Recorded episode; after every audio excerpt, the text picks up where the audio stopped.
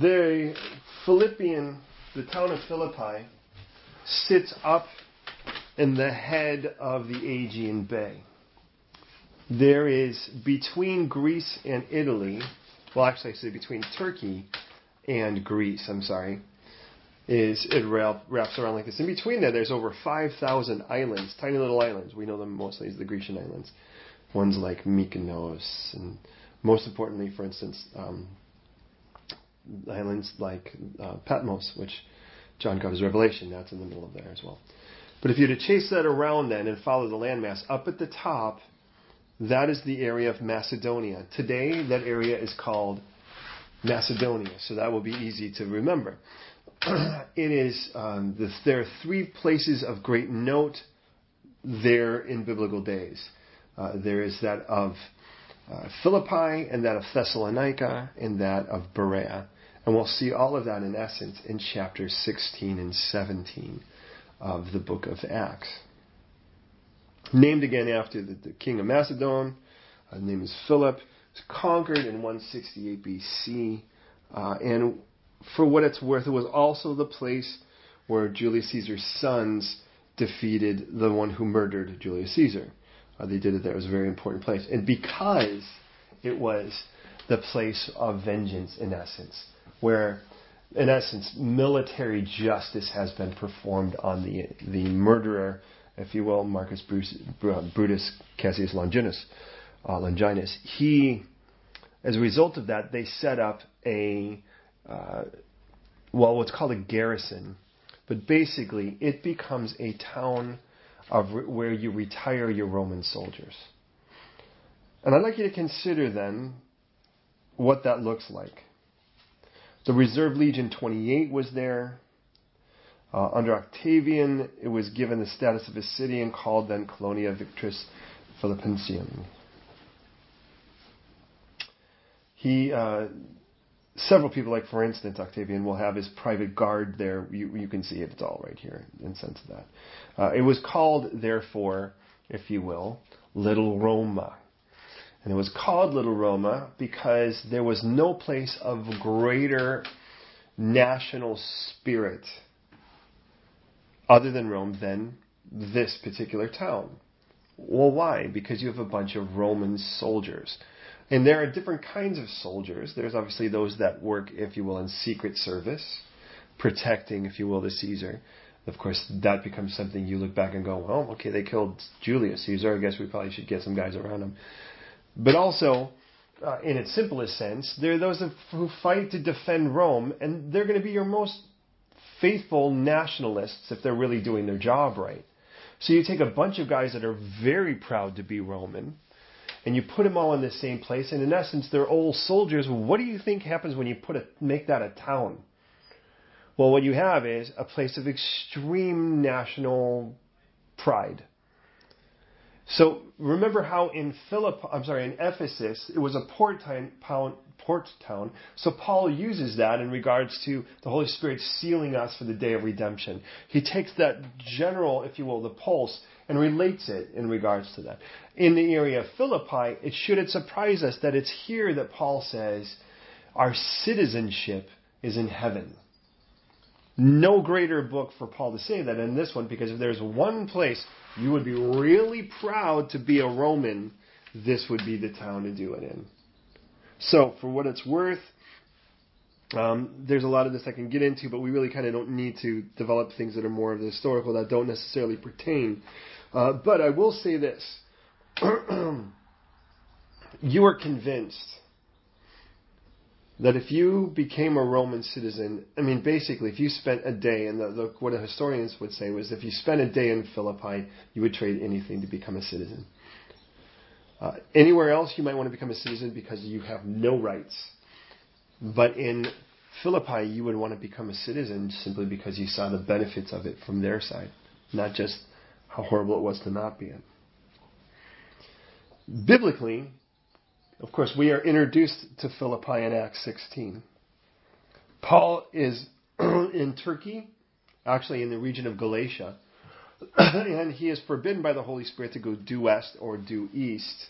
I'm sorry, due west or due north Due west would have been Ephesus. Due north would be today's Istanbul. And we don't even read how, other than we can get a hint from it in Galatians, where Paul tells us he was actually very rather ill.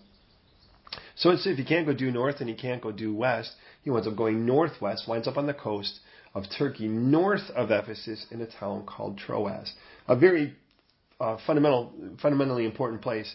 Several times Paul was visit, and of course that's the place where Eutychus, Paul does an all-nighter. Of course, any long-winded pastor like myself loves that story because the guy falls down dead and he can't even escape that. Paul lays on top of the guy, he's back in, and he kind of gets back in there and he's like, So, where was I? And he finishes at daybreak. Now, all of that to say, it has a lot of importance, but it's there that Paul gets a message from a Maced- he gets a vision of a Macedonian man. We don't know who, and of course there's all kinds of speculation, but the Bible never actually tells us who the guy was. Whether Paul would actually go, Oh, you're the Macedonian man I saw. We never see that. So we could we could kind of play it out and say, well, there's this guy and there's this guy and there's this guy. But in the end of it all, uh, it is it is really important to note that we really don't have that. There is something really important though that changes in the text when Paul's at Troas. So do this for a second, because we may just have the minute to do so. Let's go to the book of Acts.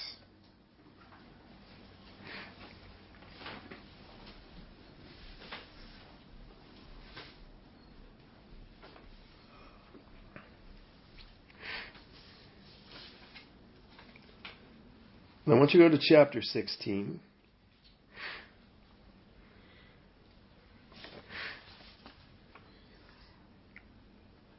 Listen to this. Verse 6, if you go with me. Are you there? Acts 16 6. and I want us to read, and let's read in the round, if you will, from 6 to 11. I'll start then. Now, when they had gone through Phrygia and the region of Galatia, they were forbidden by the Holy Spirit to preach the word in Asia. After they had come to Mysia, they tried to go into Bithynia, but the Spirit did not permit them. So, passing by Mysia, they came down to Troas. And a vision appeared to Paul in the night. A man of Macedonia stood and pleaded with him, saying, Come over to Macedonia and help us. Now, after he had seen the, vid- the vision, Immediately we sought to go to Macedonia, concluding that the Lord had called us to preach the gospel to them. No, go ahead, go ahead and read that verse as well. Therefore, sailing from Troas, we, we ran a straight course to Samothrace, and the next day came to Neapolis. And then from there it tells us to Philippi, which is the foremost city in that part of Macedonia, a colony. That means it's a Roman, it's a place of retired Roman soldiers. And we were staying in that city for many, for some days. Now, I better wait for. Probably sits again.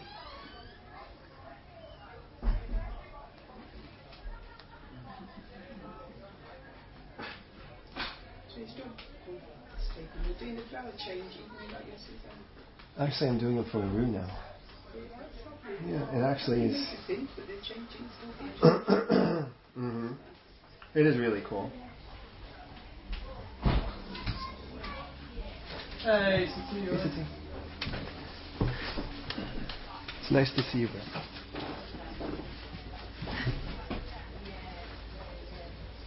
It's very subtle and it's easy to miss. but Paul picks up a very important parcel, if you will, in Troas. And I'd be really impressed if you figured out what it was. Acts 16 when he's in Troas, he clearly gets a message. He gets a message from this, you know this vision of a Macedonian man that says, "Please come help us." How does he know he's Macedonian? The way that people dress in the Middle East and the way that people dress in Europe are very distinctly different. The colors that they use, as well as their manner of dress, is extremely different. So it would be very easy to identify him as a specific person from a region outside of the Middle East. But Macedonia specifically was known for specific darker colors, natural darker colors. I mean, it would have been, if you were in any way understanding, if you were an educated person, you would have known. No, for whatever it's worth. Or God could have just made that clear. You ever have a dream where you see someone and they're a horse, but you're like, that's my grandma. You know, it means like just somehow you recognize, not your grandma's a horse, but you get the idea. What is the thing that goes with Paul, or what goes with Paul and Silas and Timothy from Troas? What's that? It is a person. Excellent. Well done, Marcia. It's exactly what it is. It tells us then that it was when notice it was like the whole idea was they had when they had gone through they were forbidden after they had seen the vision immediately and it tells us come over and help us but it says in verse 10 after he had seen the vision immediately we sought to go to Macedonia. So somewhere in all of that Paul picks up Luke, the writer of the book of Acts. That's really important to note. Now, Paul, again, putting Galatians together with Acts, however, he was forbidden to actually preach the gospel uh, in Bithynia and Asia. Again, that was our our due north and south, or west. Uh, clearly, Galatians tells us he was very ill. Seems like a good idea to bring in a doctor. But by the time he gets to Troas, he gets one, and it is Luke. And by the way, I'll be honest, understanding how a doctor works makes more sense here than it does back in the States. In the States, they're kind of rock stars. They have a specific kind of attitude and the kind of education and so forth.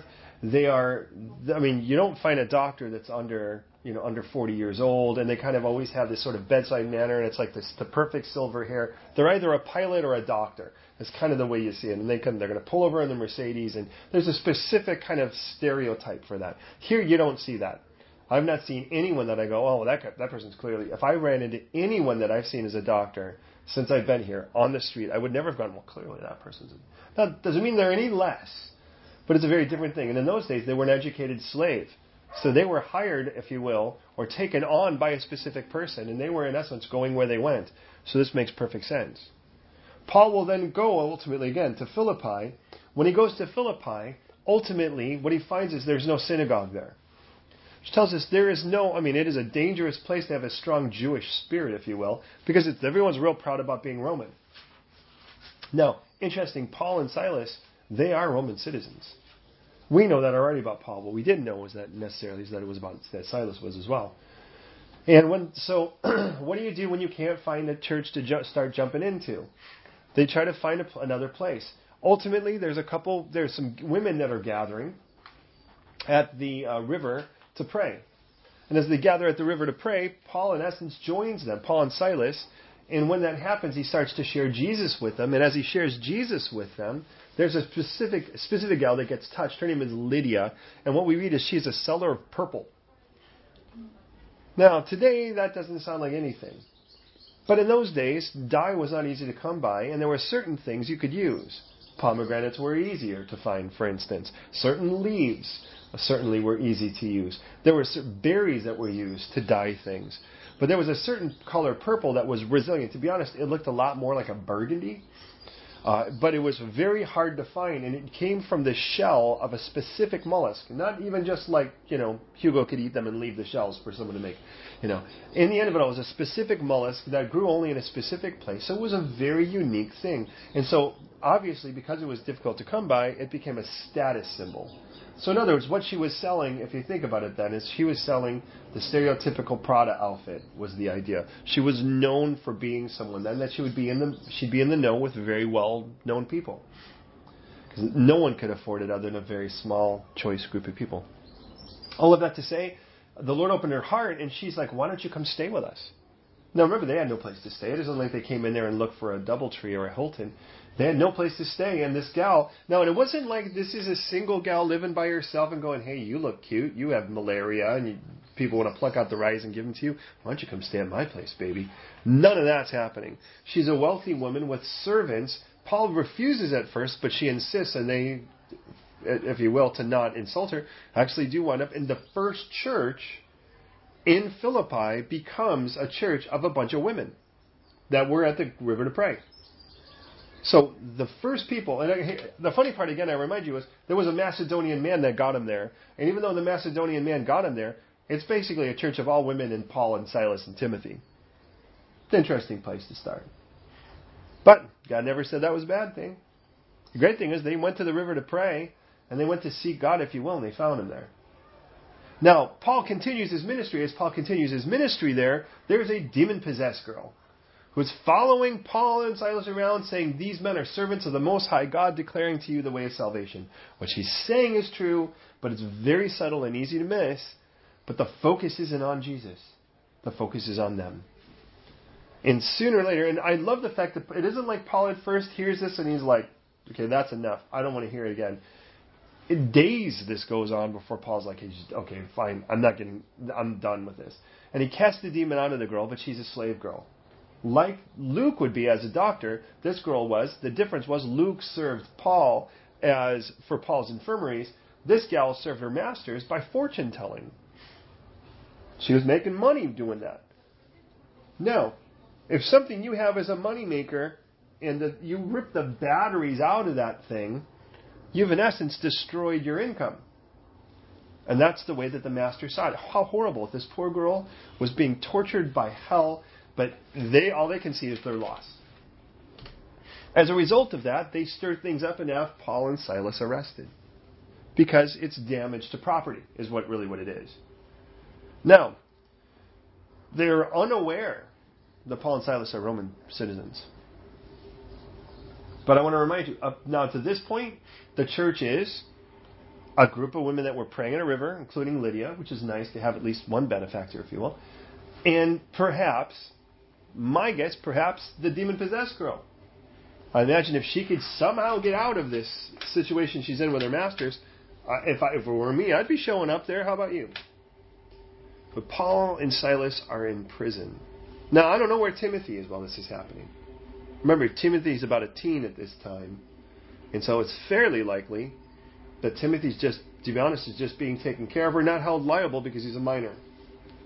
Nonetheless, I love, matter it's one of my favorite stories in all of Scripture, is what's happening in Acts 16. And the reason is because Paul and Silas do what none of us would do. Thrown in, they're not just thrown in prison, they're thrown in the inner prison. Prison shaped like a donut. In the middle is where you scoop all the poop. And that's the inner prison, is the middle of that. Now, you're knee deep in human waste. Most of it's not even your own. Who likes that? You're chained but it says Paul and Silas were singing hymns to God and praying. And it tells us this, and the prisoners were listening. Though you were in the most, hear me on this, though you were in the most awful spot, you were center stage for everyone. He put you in the middle of everyone. Now, as it's the case, God does something he rocks this. It tells us that the foundations of the prison were shaken, not just the doors open, but the foundations. What that means is that prison will never be able to be built up again.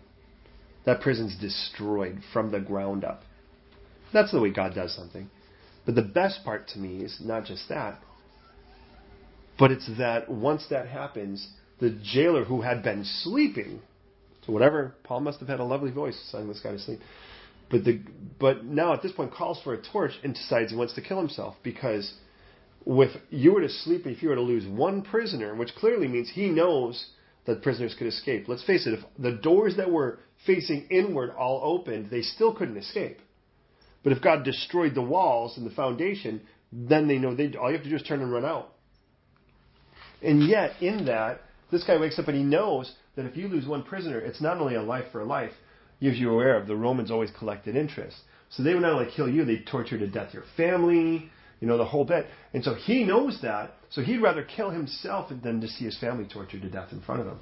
So he's trying to kill himself. He calls for a sword, he wants to kill himself, and Paul says, Stop, stop. Which tells us Paul somehow is aware of this. He says, Actually, everyone you're looking for is right here. And imagine that every prisoner ran to the poop where Paul was rather than run away, which tells me something that they saw a freedom, a greater freedom in Paul and Silas than in anything that would be on the walls on the outside. And you're aware that if you're in prison, you're awaiting your execution. That, that it is at that point then that the jailer says, What must I do to be saved? He says, Believe in the Lord Jesus, you and your whole household. Believe in the whole believe in the Lord Jesus, you'll be saved. You and your whole household. But it isn't like if the guy got saved, his whole household would, because he preaches the gospel to them too. So what happens? This jailer takes Paul and Silas and brings them uh, to his house and he cleanses their wounds, the wounds from being whipped. Now, It's one thing to be thrown in poo, it's another thing to be whipped and bleeding and then thrown in poo. That's a really horrible place to be. But you know what that jailer provides for the first thing in his, the first person in the. Uh, let me say it this way. Do you know what? But the jailer provides for that church, um, and that is, he is the first man of the church that we have on record. Up to this point, it's been an entirely, I mean, other than Paul, Silas, and Timothy. He's the first guy that shows up, and he was the guy and more than likely beat him in the first place. Now he's, you know, imagine he's a new believer, and the gals that had believed were older believers than him. What a wild thought.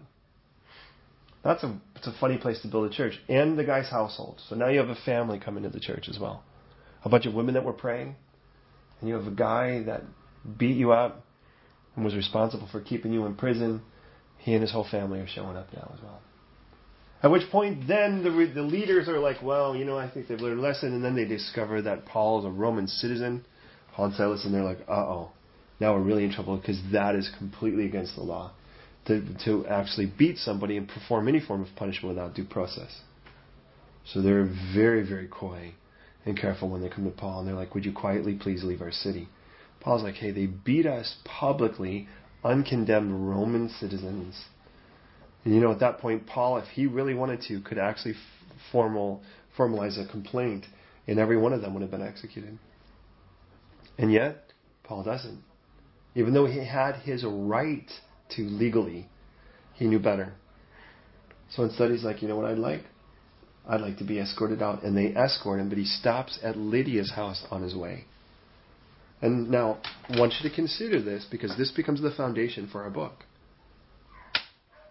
what we saw is we saw a guy preaching. So let's just put it this way Anna, Deborah, Marcia have gone to the river to pray. Down to the river to pray. And as they went down there, Daniel shows up. And He's like, What you guys doing? Now, do you think the only thing you were doing was praying at the river? Less likely. It doesn't tell us. But there was another thing that happened a lot at the river that women did. Do you know what that was? Laundry. Yeah, you wash your clothes. Matter of fact, there's a lot of places in the world that's still the case, which is dangerous in some cases because of Giardia and other things. But um, so just the same, and they respond, and you're like, well, look at this guy. This guy, man, he loves the Lord, and how how totally cool is this? And then the guy gets beat up in front of you, whipped in front of you, and then thrown in prison. Now, what do you think that does to the early church then? Especially considering at this moment, and I'm forgive me saying this, like it's just women. It's just a church of women. And there's no man there. So you're like, what do we do? Maybe this is a women's ministry thing. Well, we better pray. Let's, you know, the, could you imagine thinking, oh, sure, they're probably God's just going to probably rip the top off of the of the jail and just let them go free, and then they'll get a parade for it. That would make no sense, but it is what happens. So when Paul and Silas are released, they head back to to Lydia's house, and can you see him being like, check it out, it all worked out now, didn't it? And off he heads out of there. But what's interesting is once he leaves Philippi, something else happens. And that is, notice by the way, if we go to chapter 17, look at verse 1. Now, when they had passed through Amphipolis and Apollonia, they came to Thessalonica, where there was a synagogue of the Jews. What has changed?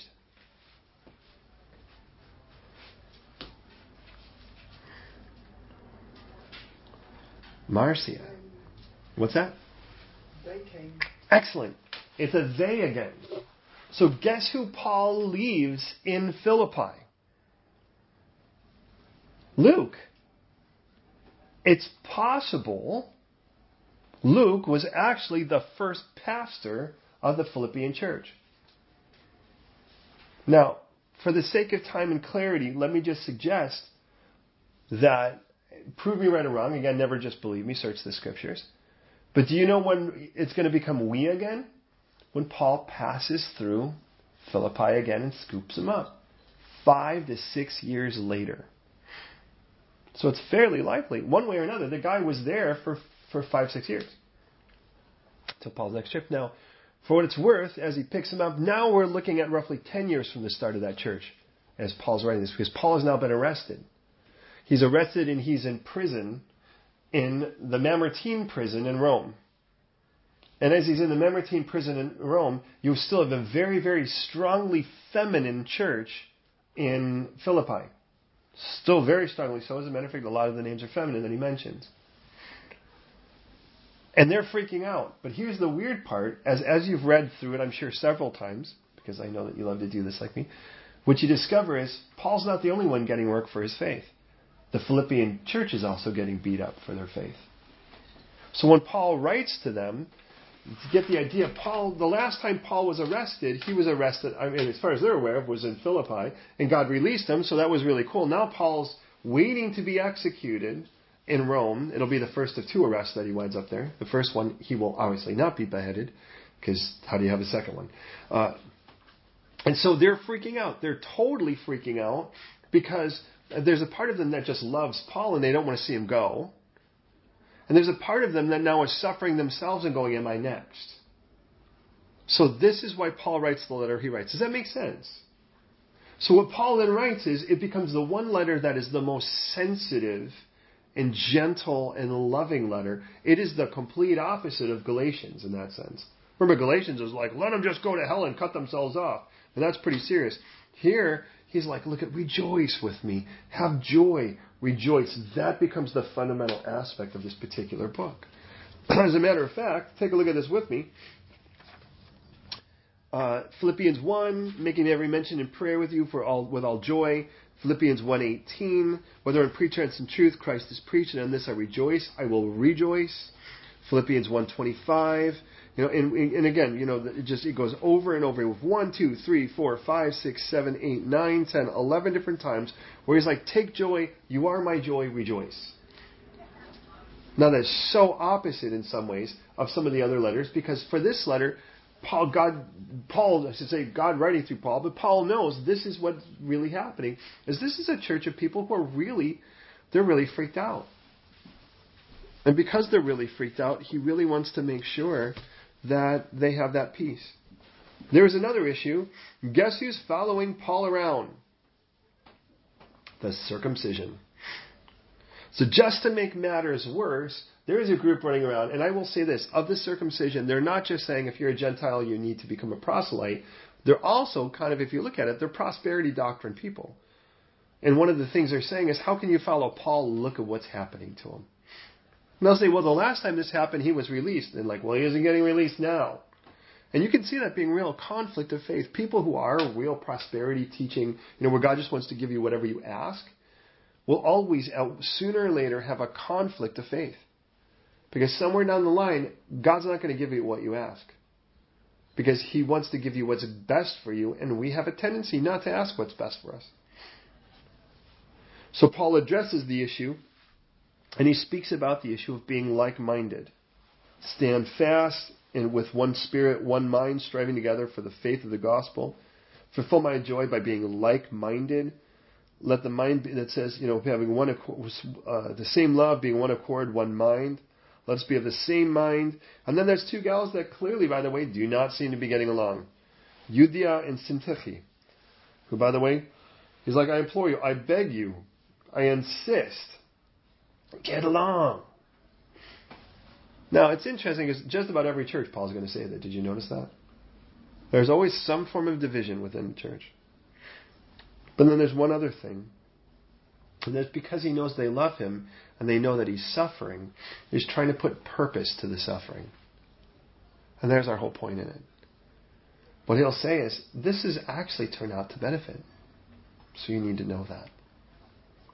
So the basic overview in regards to Philippians, because now we're going to read through it, is that there is this sense, a tenderness for people who are really, really concerned because they see Paul in prison and they think he's going to die over it, and they're really fearful of that. And Paul's like, I'm not. And what we're going to see is that's the case. Now, it's a very emotional letter in, in that sense one of the other things I love about him is halfway through the book he says, finally. You think that's just a new pastor thing? Paul's been saying it too. So you ready to read through it with me? Yes, that was very well made. I'll assume those blank stares mean yes and absolutely. Okay, now I'll stop us here and there just to make quick comments, but I want us to get the feel of it as well. Is everybody there and ready? Paul and Timothy, bondservants of Jesus Christ, to all the saints in Christ Jesus who are in Philippi with the bishops and deacons. Stop. One quick statement. No epistle is written to unbelievers. Prove me wrong. All of the epistles are written to believers. That is important to note. So when we try to impose the ideas that are on here on unbelievers, we're not even doing what it was intended by the letter. Okay. Verse 2, Suti. Um, grace and peace to you from God our Father and Lord Jesus Christ. I thank my God every time I remember you in all my prayer for all of you. I always pray with joy because of your partnership in the gospel from the first day until now, being confident of this, that he who begun a good work in you will carry it on to complete, completion until day of Christ Jesus. Okay, stop there. It is important to note that the building of Philippi has been a major overtaking.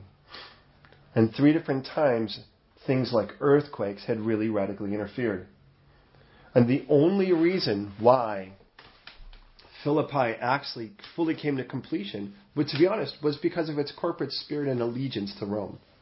Rome was not going to let its little Rome cave in and not get finished. And the common phrase is, if we've begun it, we will end it.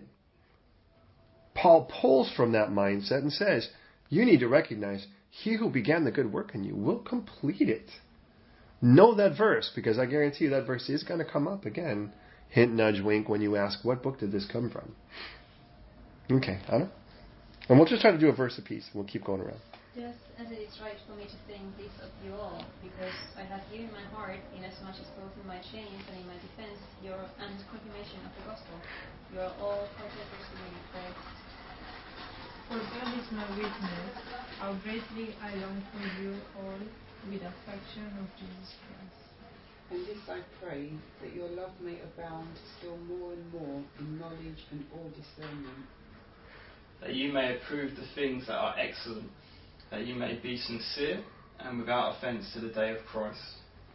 being filled with the fruits of, of righteousness, which, which are by, Christ, by Jesus Christ, to the glory and praise of God.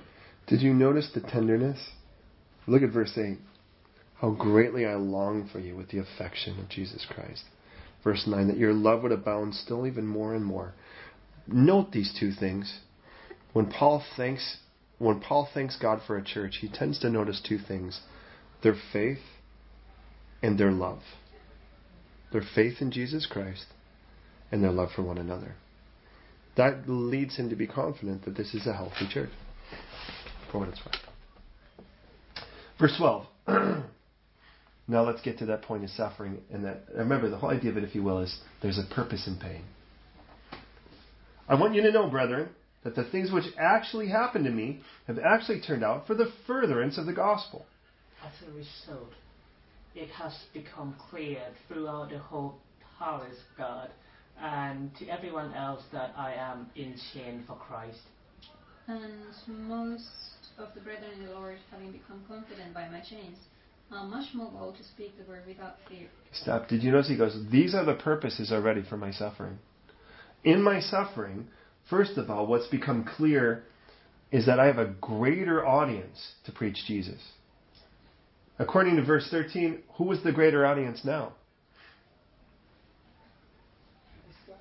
The palace guard. Excellent. Don't miss that because that'll come up later.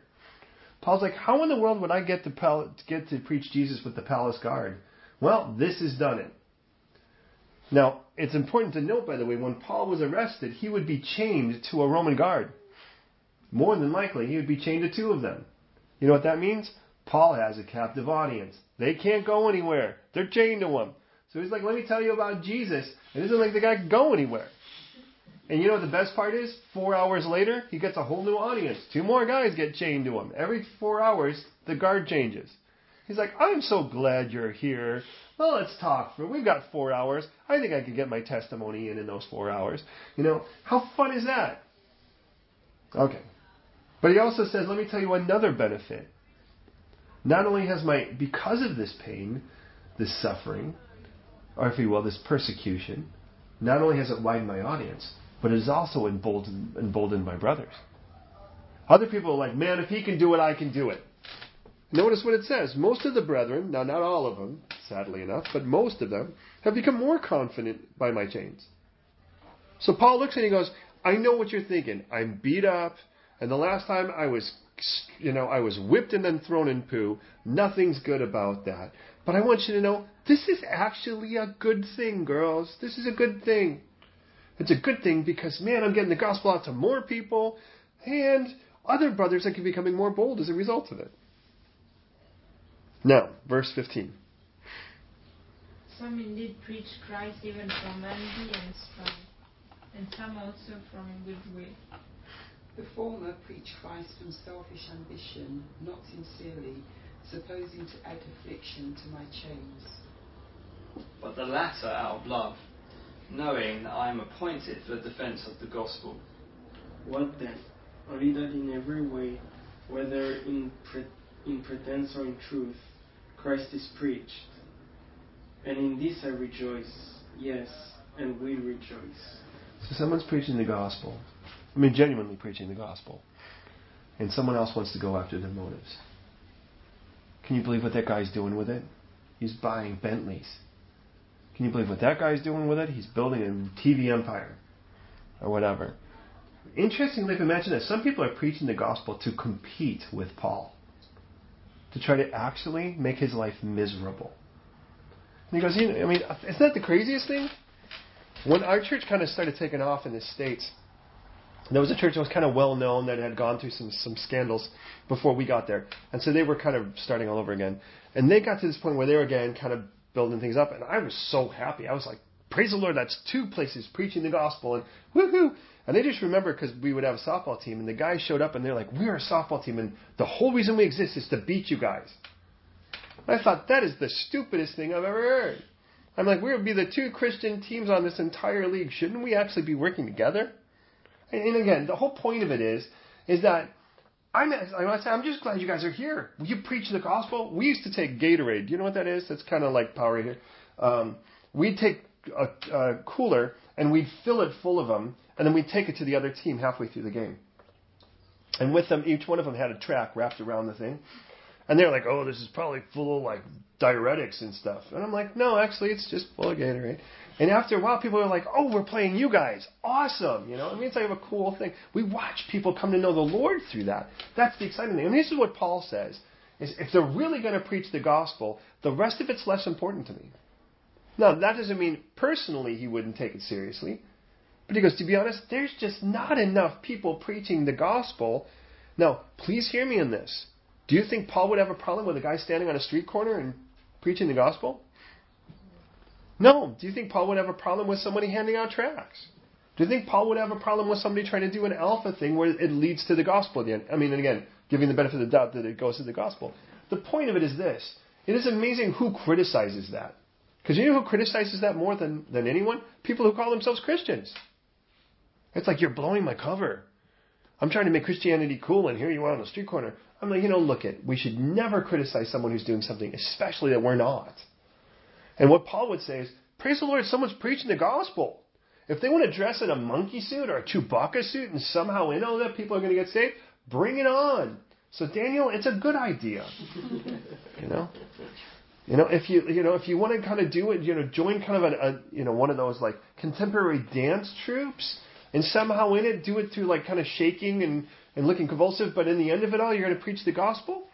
Go for it, Hugo. I mean, what the whole point of it is is that it's like if you're preaching the gospel, Paul's thankful. And again, notice it's like there's these gals are coming to him, and again, it seems again still predominantly this, and it's like, and they're going, you know, I'm freaked out because you're in prison, and my heart hurts over that, and I'm freaked out because these people are, you know, trying to actually spite you by preaching the gospel. And Paul's like, hey, this stuff's actually good stuff.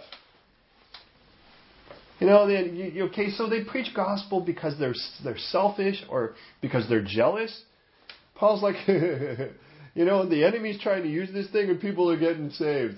How dumb is he? All right. Anyways, there's the idea. So who, where are we? Who's? Verse 19. And it's your turn. Oh, it's my turn. Thank you. For I know that this will turn out for my deliverance through your prayer and supply of the Spirit of Jesus Christ. I eagerly expect and hope that I will in no way be ashamed, but will have sufficient courage so that now, as always, Christ will be exalted in my body, whether by life or by death. For to me, to live is Christ and to die is gain. But if I live on in the flesh, this will mean fruit from my labor. Yet what I shall choose, I cannot tell. For I am hard pressed between the two, having a desire to depart and be with Christ, which is far better. Nevertheless, to remain in the flesh is more needful for you. And being confident in this, I know that I shall remain and continue with you all for your progress and joy of faith. That your rejoicing may be more abundant in Christ Jesus by my coming to you again. Stop. There's a statement that becomes the crux of the entire book. Paul says to live is Christ and to die is gain. So if I'm going to live, that's a win. That what that means is I'm going to share Jesus more. I'm going to serve you guys. If I die, well, that's a win. I get to be with Jesus. So the whole idea of it is, again, I know you guys love me and I know you guys care. So thank you for being concerned. And thank you for being worried, if you will. But Paul's like, no matter how this turns out, I'm going to win. He goes, you know, but I kind of feel like, to be honest, I really kind of feel like I'm going to wind up staying. I don't feel like the Lord's going to take me home right now. I mean, all that means is I'm to, I, I don't want to be like, dang it, so close to heaven. They stoned me and left me for dead, and I didn't die, you know? I mean, the whole point of it is Paul's like, look at, I'm going to make the best of both, whatever it is. But here's the statement. To live, if I'm going to live, it's going to be Christ. If I'm going to die, it's going to be gain. And let me just say this. You'll never be able to say the second part honestly if you can't say the first. Because if you can't live as Christ, if you can't say Jesus is my life, then whatever else it is that you have that is your life, well, when you die, you'll have to leave it. So how do you gain? The only thing, which means that if to, if we don't live as Christ, uh, say to live as Christ. I mean, we can't genuinely say that. We're like the rest of the world. Nobody else in the world can say to die is gain like that. But it's like my life here, it's Jesus. And when I die, I get to be with him face to face. I'm all winning on this. So stop worrying. And you know what the opposite of worrying is here, according to Paul? Rejoicing. And you'll find out that the whole book is really, like, in a simple sense, I know you guys are worried about me. Thank you. He doesn't, by the way, rebuke them for that. He sees it as a tender caring. But he's going to let them know, please stop worrying. There's no need to worry. Because as far as I'm concerned, I'm not worried. Okay. Last few verses of chapter 1. Who has 27? Um, Oh, that's you. Yeah. Whatever happens, conduct yourself in a manner worthy of the gospel of Christ. Then, whether I come to see you or only hear about you in my absence, I will know that you stand firm in the one spirit, striving together as one for the faith of the gospel. And not in any way terrified by your adversaries, which is to them a proof of perdition, but to you of salvation, and that from God. For to you it has been granted on behalf of Christ, not only to believe in him, but to but also to suffer for his sake. Having the same conflict which you saw in me and now here is in me. Okay. What did the last couple verses tell us about the recipients of the letter?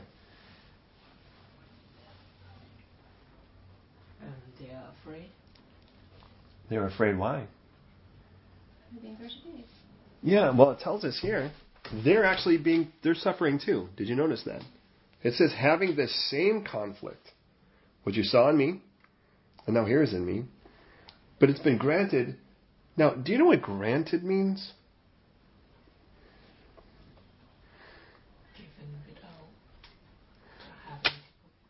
Yeah, it's an educated gift. A king grants something because he believes. First of all, hear me on this. A grant is always a valuable thing given, first of all. I mean, when we hear a grant, what does that normally mean to us? What is the most common application for a grant? What does that mean? You got money. Somebody had money and they gave it to you. Why? Interest. Yeah, they think you'll do something good with it. Please hear me on this, because it's going to be please it's going to be hard to hear this. Suffering is a gift when God grants it. And what he says is, God looked at you, and I know you don't see the honor in this yet, but he was convinced that this valuable thing, if he gave it to you, you would do something good with it. And that valuable thing was suffering. It has been granted on behalf of Christ, not only just to believe in him, but also to suffer for his namesake. It's like, do you realize? Do you remember in the book of Acts when Peter and John were beat up, the apostles were beat up because they were preaching Jesus, and it says they left there praising God that they had been counted worthy to suffer disgrace or shame for his name. Could you imagine somebody made fun of you for being a Christian and you were like, oh man, thank you, Lord. Because you clearly granted me something that you thought I'd do well with. I'd spend it wisely. And if we had that mindset, I think we'd stop being so freaked out about sharing. No. If we were dumb about it, we'd probably just try to pick a fight, just be like, oh, see, look at that, I beat up for Jesus. But obviously, that's not the point. But when we are bold, when somebody kind of disses us for it, we'd say, wow, Lord, you have, you have softened, you believed, you knew that I would, that this would actually be something I'd, I'd handle well. Well, let's face it, this was the same guy that was beat up and singing songs of praise and praying in the prison in Philippi in the first place. That's his relationship with the Philippians as well, already. We'll go through two like this. We'll take a break and we'll do the other three. You know, actually, let's do this. Let's take the break here we'll do the next three chapters together because we've already done the introduction in one. So we have three chapters to go. Does that make sense? Mm-hmm. So I want to pray. But I want to pray this very simple thing, and that is that we could actually embrace the concept to live as Christ and the die as gain.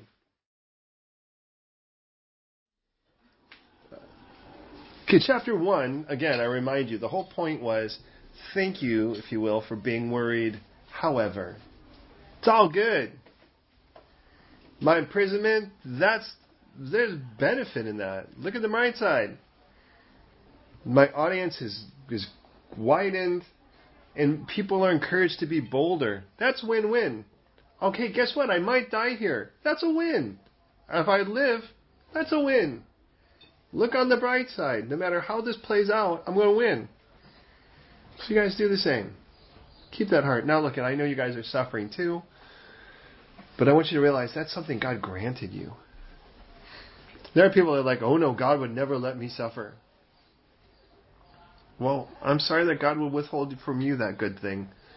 But when God does it, it's always going to be better. And by the way, He chastises those He loves too. As a matter of fact, it says, if you're not chastised by God, you might want to check exactly who your dad is. So we get to chapter 2, and notice he focuses on consolation for a moment. But he goes, if, now remember how the idea is God does something, and if God does something, we should respond? And I know that that's been brought out specifically in the book of Ephesians and in Galatians. God's the, God's the initiator, we're the responder. What you're going to find is it's in everything. The more that you become aware of that, the more you realize, oh my goodness, this is never about us revving the engine and getting God to respond to it. It's about our responding to Him. And I'm so thankful for that. But I got to be honest, there are two guys in this room that that's actually of a greater weight because we're married and we're supposed to represent Christ. So we have to initiate the good things in our relationship. We can never like, well, when she comes around, well, then I'll grant forgiveness. I was like, we need to be initiators because if we're going to represent Christ, that's the way we do it. But as Christians, we all need to do that. We initiate those things in regards to other people. But in regards to God, we're always the responder. So he says this then in chapter 2, verse 1. Therefore, if there is any consolation in Christ or any comfort in love, or not or, if any comfort, comfort and love, or any fellowship of the Spirit, or affection and mer- if any affection and mercy. Then make my joy complete by being like-minded, having the same love, being one in spirit and of one mind. Let nothing be done through selfish ambition or conceit, but in lowliness of mind let each esteem others better than himself. Let each of you look out not only for his own interest, but also for the interest of others. Okay, now stop. Let me ask you. Paul says, if Christ has given you any consolation, if love has given you any comfort, if the Holy Spirit has given you any fellowship, and you've seen any affection or mercy, how should you respond to that? What's the appropriate response according to these verses? Excellent. Be unified. Did you notice it's like God did all of this stuff to you? And if you're honest with yourself, He's done this to you. So you know what you should do and respond? You want to bless God? Bless His family. Now, you should know that by now because some of you bless our kids. I think you all do in one manner or another. But you really want to bless the dad, bless his kids. You know that.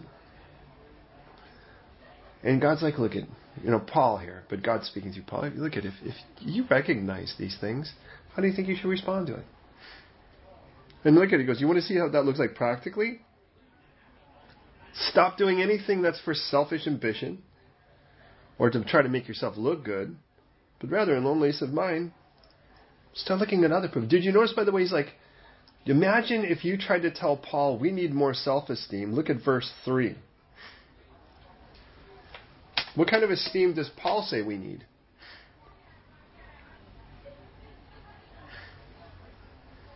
Esteem other people. Yeah, others' esteem. Should be looking at other people and making them more important, not ourselves. And look at stop just looking out after your own interests. Notice the word only. Because but men for the interests of others. So now we have Christ's example. Because if that's the way you've been, respond. Now let me show you how Jesus did it. And by the way, what we'll see is everything's played in the absolute. Who was verse 5? Let this mind be in you, which was also in Christ Jesus. Who, being in the form of God, did not consider it robbery to be equal with God, but made himself of no reputation, taking the form of a bondservant, and coming in the likeness of man. Being found in appearance as a man, he humbled himself and became obedient to the point of death, even the death of the cross.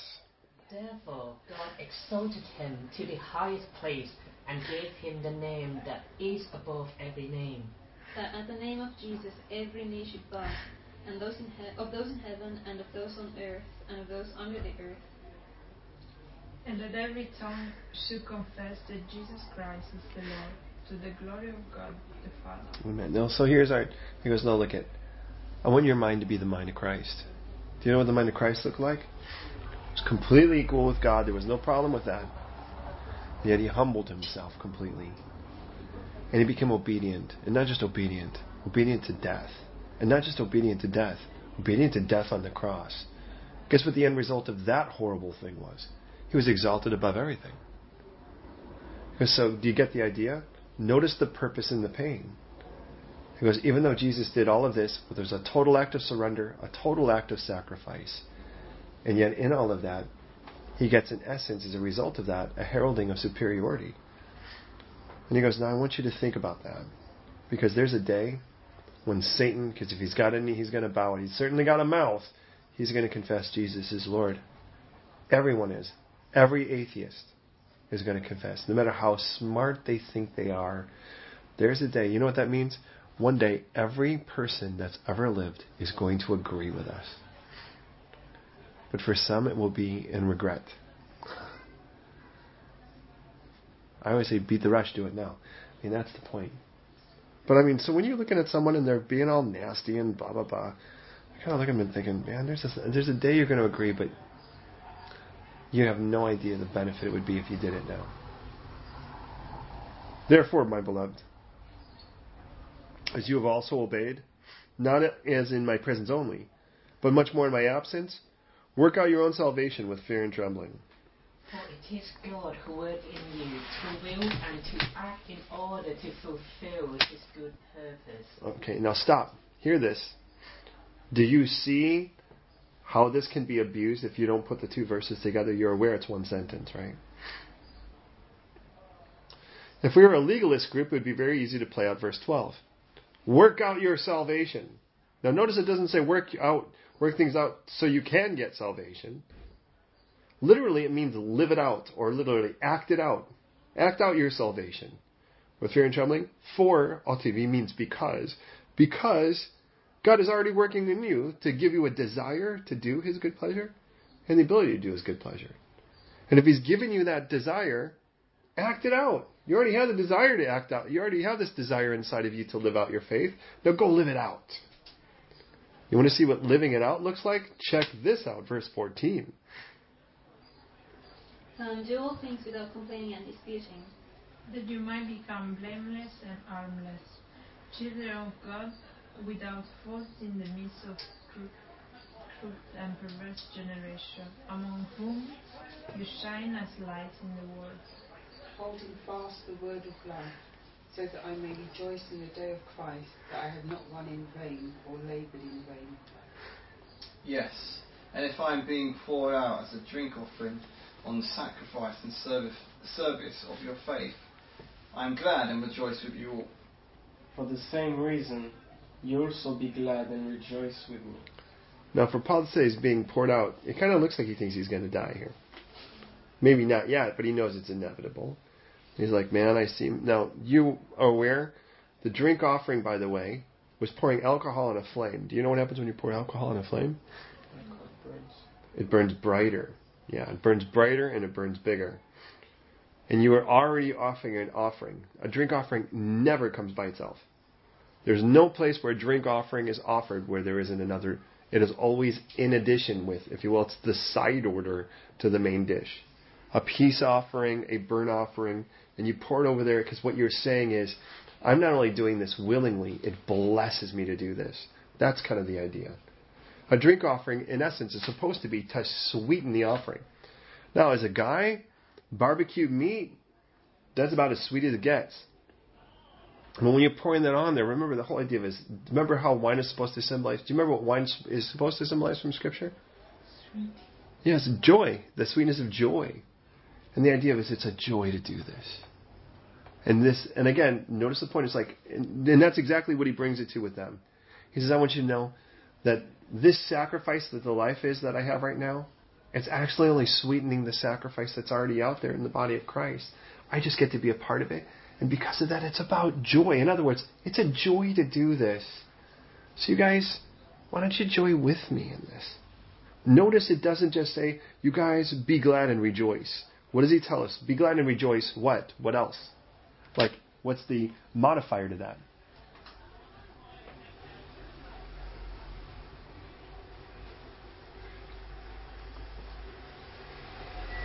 It doesn't just say, be glad and rejoice. Yes, with me. What does that tell you? Together. Where, what condition is Paul in at this moment? Excellent. You can't do it with me if I'm not doing it.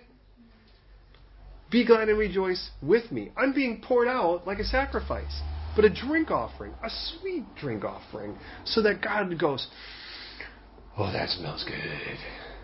He goes, I know this brings the Father pleasure. And because I know this brings the Father pleasure, I rejoice in that. I'm glad in that. Hey, if this is what it takes, I'm in it. So if I'm rejoicing and being glad about this whole thing, and you guys are worrying about it, hey, you guys, why don't you just join me and rejoice and be glad about it? Again, I remind you, you're freaking out and you're worried because I'm suffering. Well, can I just say this? Rejoice with me. I see good in it. Does that make sense? Ah, good. So let's talk about a couple guys, by the way. We have two of them, Timothy and Epaphroditus. Who has verse 19? It's probably me then, yeah. Okay, but I trust in the Lord Jesus to send Timothy to you shortly. Can I remind you, when Paul went there to plant the church in the first place, Timothy was with him and he was just a kid. So this is someone they know. I mean, and if you know someone that's, you know, from that young, you have even a deeper relationship, if that makes sense. Because, oh, ah, I remember when you were a kid, that kind of thing. Well, I trust in the Lord to send Timothy to you shortly, that I also may be encouraged when I know your state. I have no one else like him who would show genuine concern for your welfare. Well, all seek their own, not the things which are of Christ Jesus. But you know his proven character, that as a son with his father, he served with me in the gospel. Therefore, I hope to send him at once, as soon as I see how it goes with you. But I trust in the Lord that I myself shall also come shortly. Well, I'm gonna if I'm not gonna die, I'll probably get released. And if I'm gonna get released, I'm gonna go see you guys. that I considered it necessary to send to you Epaphroditus, my brother, fellow worker, and fellow soldier, but your messenger, and the one who ministered to my needs. But why would he say your messenger? How do you think Paul learned about the condition of the Philippian church? Epaphroditus was the one who told him. So imagine Philippians sent Epaphroditus. Said, Paul's checking on us. He wants to know how we're doing. Epaphroditus, go tell him. Hey, look, it since you since he was longing for you all, and he was distressed because you had heard that he was sick. Indeed, he was ill and almost died, but God has mercy on him, and not on him only, but also on me, to spare me sorrow upon sorrow.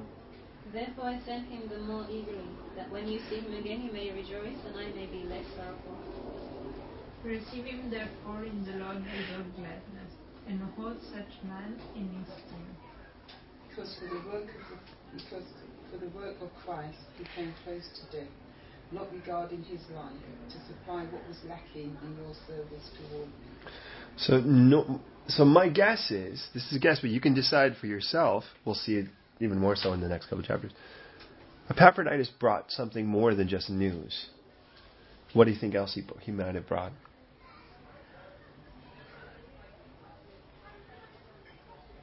Support. He might have brought. My guess, again, this is my guess. Probably Lydia's like, hey, the guy's going to probably need some support. Send that boy up a care package.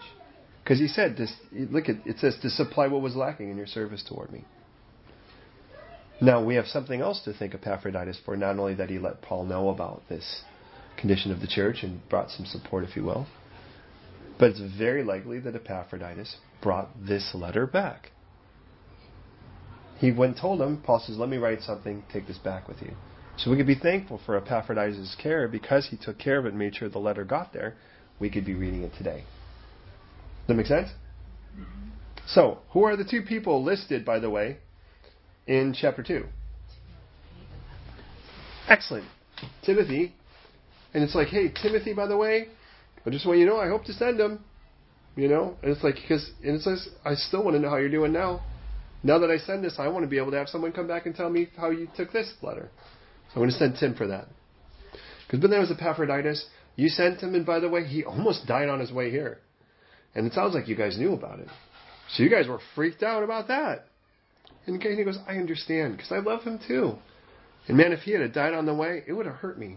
It would have been, as you said, sorrow upon sorrow. But God didn't do that. Instead, he got him here, and now I'm sending him back. So you guys, when you see him, we might say, give him a big hug. That's like receive him. Receive him in the Lord. Chapter 3, verse 1. Notice the first word. Yeah! Even though we're halfway through the book. Okay. So go ahead. Verse 1. is it me?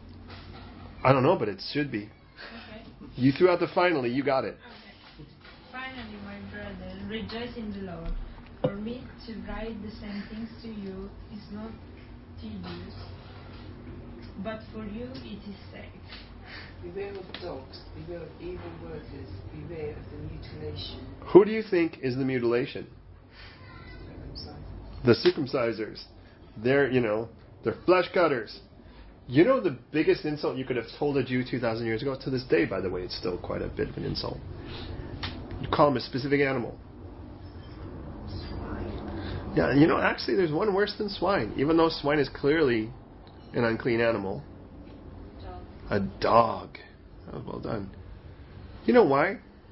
Because they don't view them the same way we do, especially 2,000 years ago. Do you know what a dog was 2,000 years ago? Pardon me for saying, they were a vomit vacuum. You ate too much, you drank too much, and you barfed way too much. And you sent in the dogs to clean it up. That was what they were. They were your sick Hoover. So imagine calling somebody that. They were about, I mean, that's about as unclean as you can get. So imagine when he says, Beware of dogs. And he's only going to hang a sign out on his gate. He's talking, I mean, you can't insult a group worse than that that are Judaizers. By the way, for a Gentile to call him that, we'd be like, oh, that's cute, he's like a puppy, you know. you know, doesn't insult us the same way, by the way. But, anyways, with that in mind, so he's like, look, beware of that, and that's exactly what he'll say in verse three. For we are the circumcision, who worship God in the Spirit, rejoice in Christ Jesus, and have no confidence in the flesh. Though I also might have confidence in the flesh. If anyone else thinks he may have confidence in the flesh, I more so. Circumcised on the eighth day, of the stock of Israel, of the tribe of Benjamin, a Hebrew of Hebrews concerning the law, a Pharisee.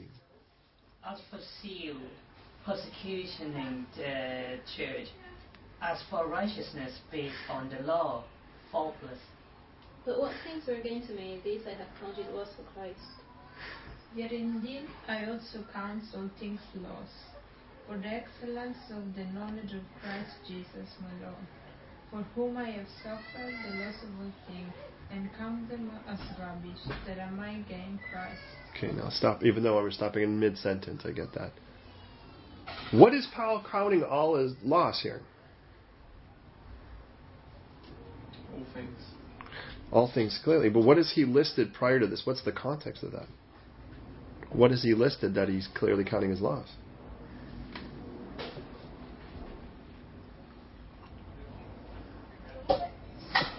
Sorry, um, his stock, where he come from, his Excellent.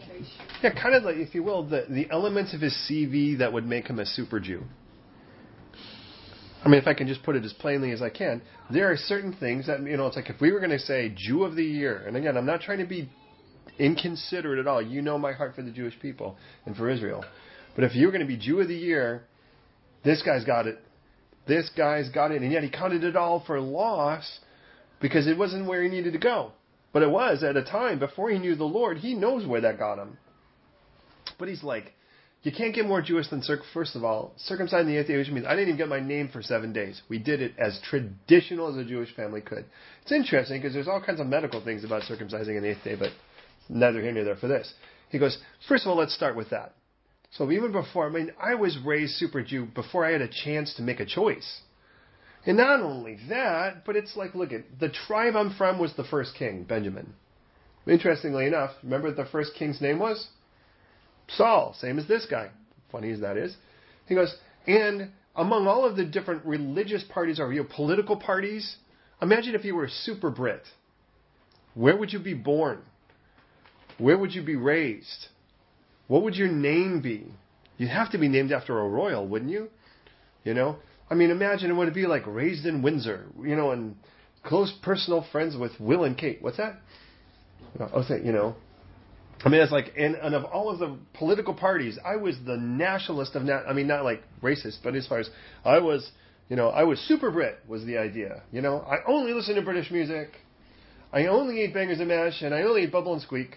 You know, and you can don't even talk to me about my attitude about Scots or you know or whatever. And and I know all of the verses of God Save the Queen, and I can give you the list of every king and queen in the history and how long they reigned and where they were. You know, I mean, imagine what would make you super Brit. Well, Paul goes, notice all of my things, by the way, pertain to this. He goes, any of those things, no matter what it was, I qualified. He goes, there was no way you could disqualify me as a Jew. Because what they were saying is, this guy's not even Jewish anymore. Look at him minister to the Gentiles. And he's like, exactly, find any quality in any of these areas where I'm not Jewish. And not just Jewish, but as good of a Jew as, a, as you could be. He goes, but I count them all lost now. He goes, all that stuff doesn't mean anything anymore. And he uses a beautiful word. Some of you already have heard this. In the word we have here for rubbish in verse 8 is the word scubala. And scubala means poop. That's what it means. Which puts a whole new meaning to Scooby Doo. Anyways, but it's like, he goes, I counted all poop, is what I counted. He goes, all that stuff, and it's like, you know, let's face it, here, poop is such a gross thing that when people walk their dogs, they just let them do it and they don't even pick it up. I'm, I'm not bitter. Anyways, verse 9. Uh, sorry, that I may gain Christ and be found in him, not having my own righteousness, which is from the law, but that which is through faith in Christ, the righteousness which is from God by faith. that I may know him and the power of his resurrection, and the fellowship of his sufferings, being com- conformed to his death. If by any means I may attain to the resurrection from the dead. Notice he goes, you know why I want to leave all that behind? Because I want to be found in, verse 9, what does he say? I want to be found in Him. Thank you. And then it says in verse 10, that I may know him. He goes, all that stuff was the it. And I'm leaving the it for the him. That's the point. Verse 12. Hey, not that I've already attained. Did I say that clear enough? Not that I have already attained or am already perfected, but I press on that I may lay hold of that for which Christ Jesus has also laid hold of me. Brothers and sisters, I do not consider myself yet to have taken hold of it, but one thing I do forgetting, what is behind and staying toward what is ahead. I press toward the goal for the prize of the upward call of God in Christ Jesus. Therefore, let us, as many as are mature, have this mind, and if, is, if, if in anything you think otherwise, God will reveal even this to you. Nevertheless, to the degree that we have already attained, let us walk by the same rule, let us be of the same mind. Gonna stop. I do want to make a simple mention here. I don't want to assert so much that we lose it, but I want to make sure that you see how this is tethered in. The terms that he uses. First of all, there's this kooky thing called glorious sanctification. I don't know if you've heard of it. If you haven't, praise the Lord. But basically, what it says is that you get to this point where you never sin again on earth. Well, if that's the case, then Paul was a loser because he hadn't yet. But it's like, and what Scripture says is God continues the work of setting us apart for the rest of our life here until we stand before Him, and then we'll never have to deal with it again.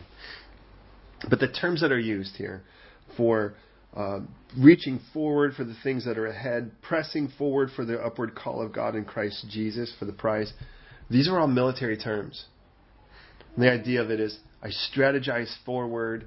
The group that goes to sort of take the beachfront is the idea of pressing forward. They're all military terms. And I remind you, who is Paul writing to? Where is Paul writing? But to a military garrison. Even if it was still predominantly feminine, which you, there's definitely hints of, one thing for sure, they still live in a military town. And because they live in a military town, he's like, you know what it's like. He's like, you know what my life is like. It's like I leave what has already been has already been handled, and I want to go and take more ground. I'm sending out the next group to the beachfront, and I'm reaching and I'm planning and I'm stepping forward. And it's like my life says, let's go forward. Let's not just hold our ground. Let's move forward. And that's the terms he's using are military terms. So, okay, now verse 17. Is that me? Brethren, join in following my example, and note those who so walk, as you have us for a pattern.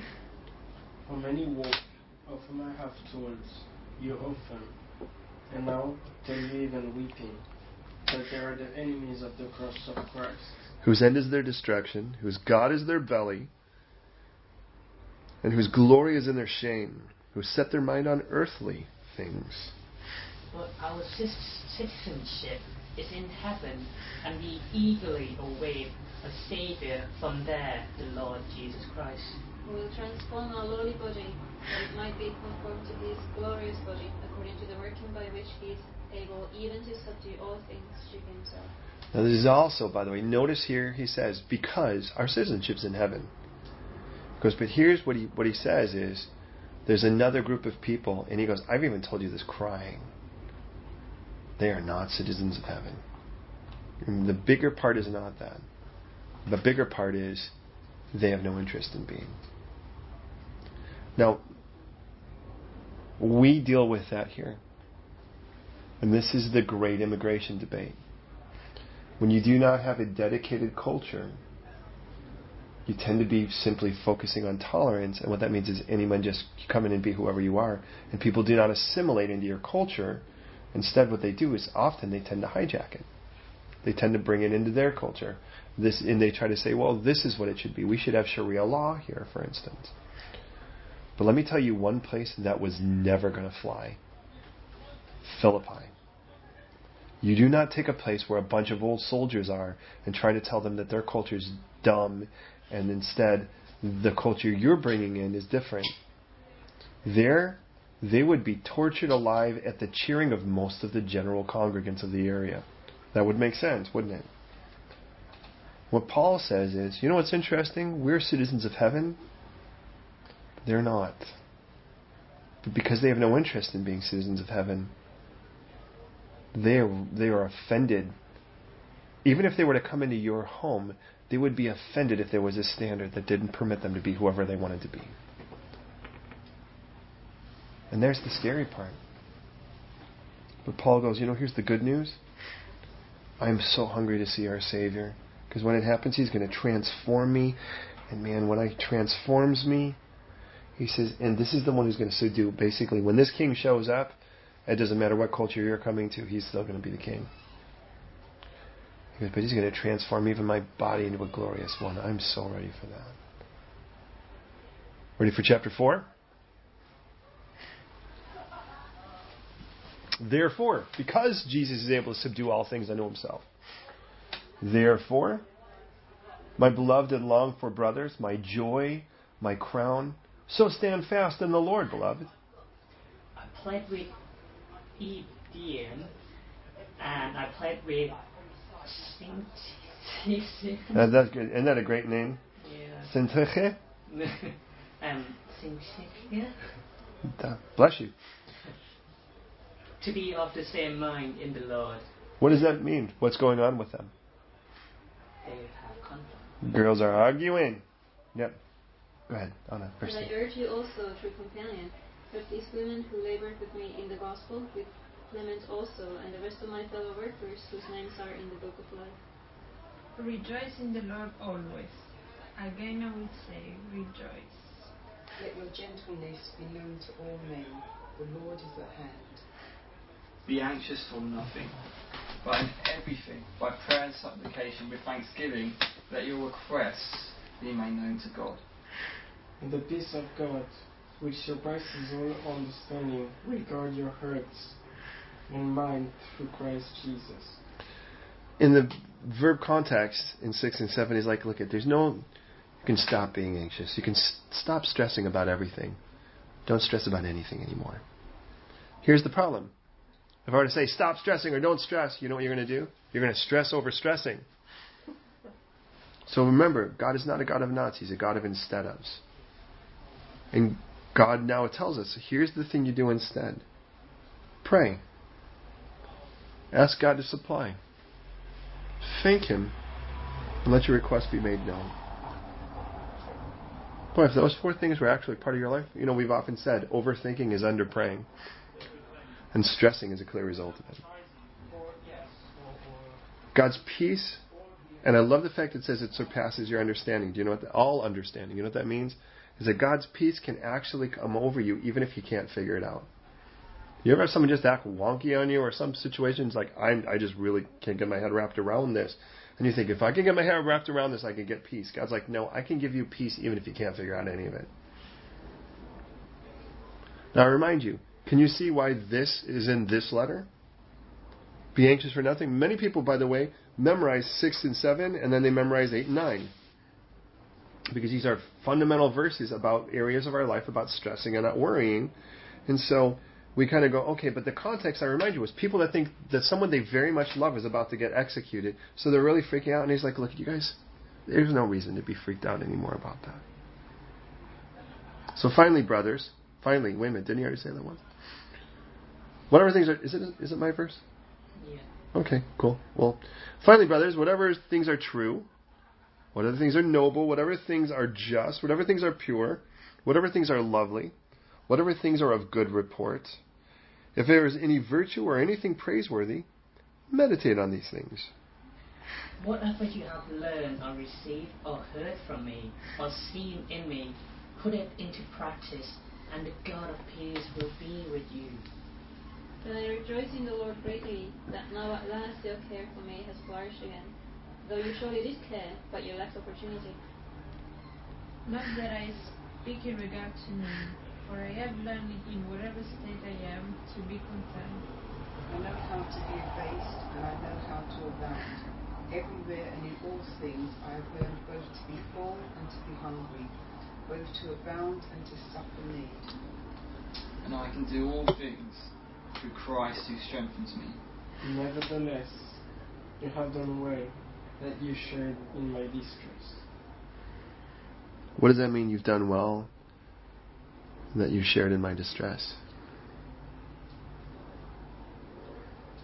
You did what you called to do.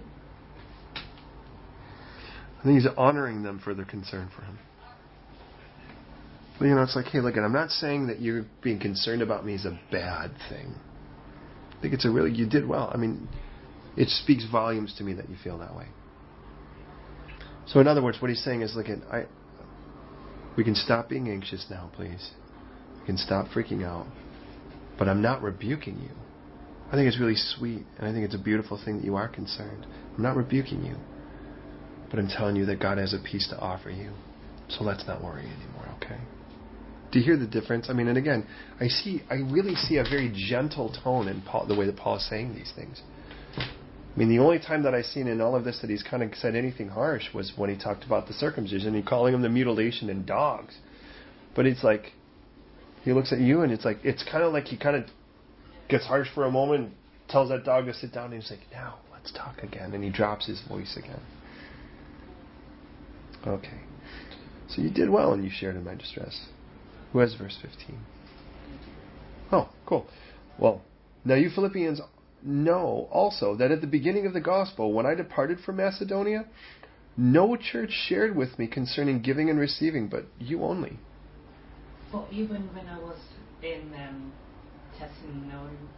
Thessalonica, you sent me aid more than once when I was in need. Not that I seek the gift, but I seek the truth that abounds to your account. And Verse 18. Indeed, I have all and abound. I am full, having received from Epaphroditus the things sent from you, a sweet smelling aroma, an acceptable sacrifice, well pleasing to God. Did you notice? It seems like Epaphroditus did drop off more than the information, but a gift as well. Can you see that there? And my God shall supply all your need according to his riches in glory by Christ Jesus. Okay, before we get to his first amen, by the way, um,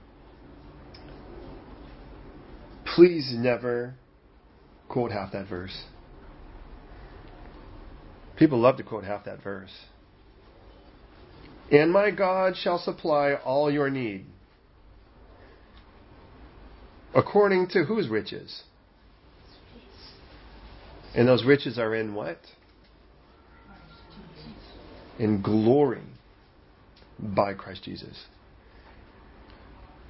God's got riches to give, but they're going to glorify Christ Jesus. Now, it does not say, as people want to misinterpret it, my God shall supply all my wants. And one thing that's really sad is how we are so privileged we don't even actually know what we need versus what we want. Do you need your iPhone? Do we need our laptops? Well, they're certainly convenient. Do you need your Oyster card? You want to ride the train, it does come in handy. But I know people here that sometimes walk distances other people wouldn't even imagine. God will supply our needs, but it's according to His riches in glory by Christ Jesus. And you know what's so great? Paul's like, I remind you, again, the whole remember the whole message is in the simplest sense, I know that I'm in prison. It's it's okay, it's a good thing. Stop freaking out, rejoice with with me. Rejoice with me, because I'm rejoicing over this whole thing. And by the way, I've learned to be content no matter where I am. Because no matter what it is, I can do it. Through Christ Jesus. He's my strength anyway. So, verse 20. Now to our God and Father be glory forever and ever. Amen. Greet every saint in Christ Jesus. The brethren who are with, with me greet you. And I love this verse. All the saints greet you, but especially those who are in Caesar's household. Wait a minute. Who was in Caesar's household? Saints. Saints. Did you get that? Remember how we started this by going, I just want to remember, stop freaking out about being me and being in prison because there have been benefits. One of them is that it's become known to the whole palace guard that I'm in chains for Christ. And he goes, by the way, some of those guys are Christians now. and at the end of it, he goes, I just can't handle it anymore. Hey, they say hi. They're like, hey, brother. He goes, this would not have happened had I not gone arrested. No, I'm not telling you go get arrested. I'm telling you that Paul's seeing the bright side of it. Last verse. The grace of the Lord Jesus Christ be with your spirit. Amen. Be with you all. Yes. Amen. Now, we've read through the entire book, and we were like, we wanted to finish basically at 8:30. Look at the time. Now, you're what? Your thing is fast. Um, I want to pray for us, but look at. We're to do all things without grumbling or complaining. He tells us. And you know who was a really good example of that? Paul in this letter. Did he complain about one thing in this letter? Do you have any idea how he was beat? What's still lingering? Isn't that amazing? And if our brother Paul could experience all of that and then say, guys, stop freaking out, it's cool. We're good. How about us? Could you imagine if we could just say to live is Christ and to die is gain? It's all good. Four specific letters Paul writes while he's in prison there. And one of the things you realize is, you know, that books have to be, there are things that need to be done, and God disables situations so that they can get done. It's like Paul did not, I mean, Paul could have thrown a pity party and we would have been missing some of our favorite books in all of Scripture. Because these are books that are written because Paul was in prison, so he couldn't go out and evangelize everywhere. He was still evangelizing because he would be chained to prisoners and or prisoners. He was chained to guards, and he's like, "Well, since you guys aren't going anywhere, let me tell you a story." I mean, there's the beauty in it. But it's like I kind of get the idea here that Paul is not a pessimist, not at least as far as this letter is, and I really, I think this is the opposite of Second Corinthians in regards to the way that he sees them see him, if that makes sense. Second Corinthians is like, who do you think you are? And here it's like, Paul, we just love you and we hate to see you go. So he's tender here. He's like, you guys, I, I love you guys. This is beautiful. And I'm, I'm, I'm looking, it's a good thing that you guys felt like this. I'm not rebuking you. But there's no reason to really freak out. There's no reason for it. And that's just what I want to pray for us. We've had, and he goes, but he goes, you know, the term he uses, he's like, hey, I, I recognize that. He goes, you shared in that with me. Because, hey, I went through some rough times in this. It seems like Paul's gone through it, but he's come out on the other side. Because the way that he said it, he didn't say you shared just in concern. He's like, you shared in my despairancy in it. You know? He's like, man, I was despairing, and you shared with that with me.